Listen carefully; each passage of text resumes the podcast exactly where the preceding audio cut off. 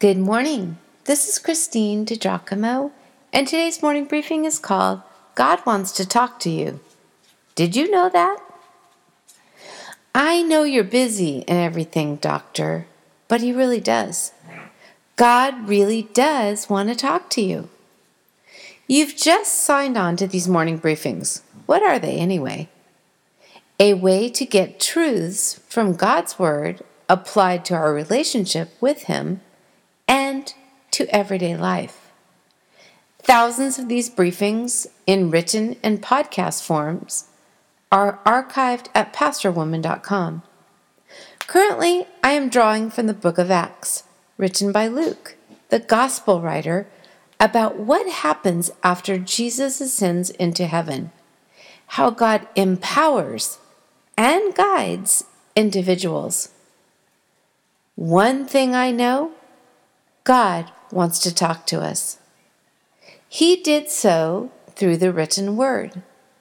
In Acts chapter 10, God significantly expanded Peter's territory. Heretofore, the Christian church was comprised of Jews only. But now, God lets Peter know in several ways that his grace was for all people, not just the Jews. God speaks to him in a vision and in a quiet voice. Again, Acts chapter 10. Personally, I did not grow up in a faith that taught that God still speaks today.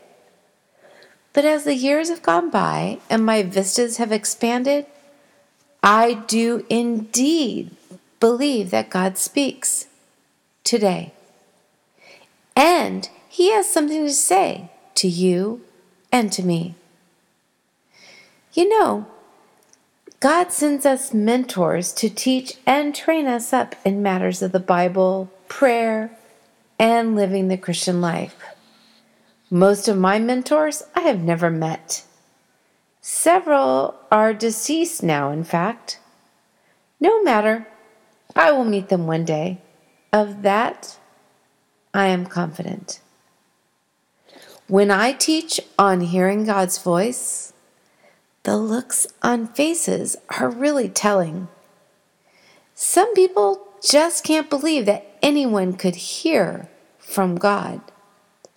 And that if folks say they do, well, they might be a little strange or possibly hearing voices which they want to ascribe to God or something else. After all, we live in a day and time that has cultivated the notion that the skeptical person is always smarter than the one who believes. you can almost be a cabbage and be respected as long as you doubt. Isn't that true? But once again, as in most things in our lives, it all goes back to what you and I believe about God and who He is. God created us for communion with Him. Communion or relationship involves communication, two way communication. So, friend, don't you see? God speaks to those with whom He has relationship. Therefore, we seek to hear from God because we long for closeness with Him. It is a byproduct. Our desire to hear His voice is evidence of our love for Him. One can easily see into the heart of Brother Lawrence, who said, There is not in the world a kind of life more sweet and delightful than that of a continual conversation with God. Those only can comprehend it who practice and experience it. Yet I do not advise you to do from that motive. It is not pleasure which we ought to seek in this exercise, but let us do it from a principle of love and because God would have us.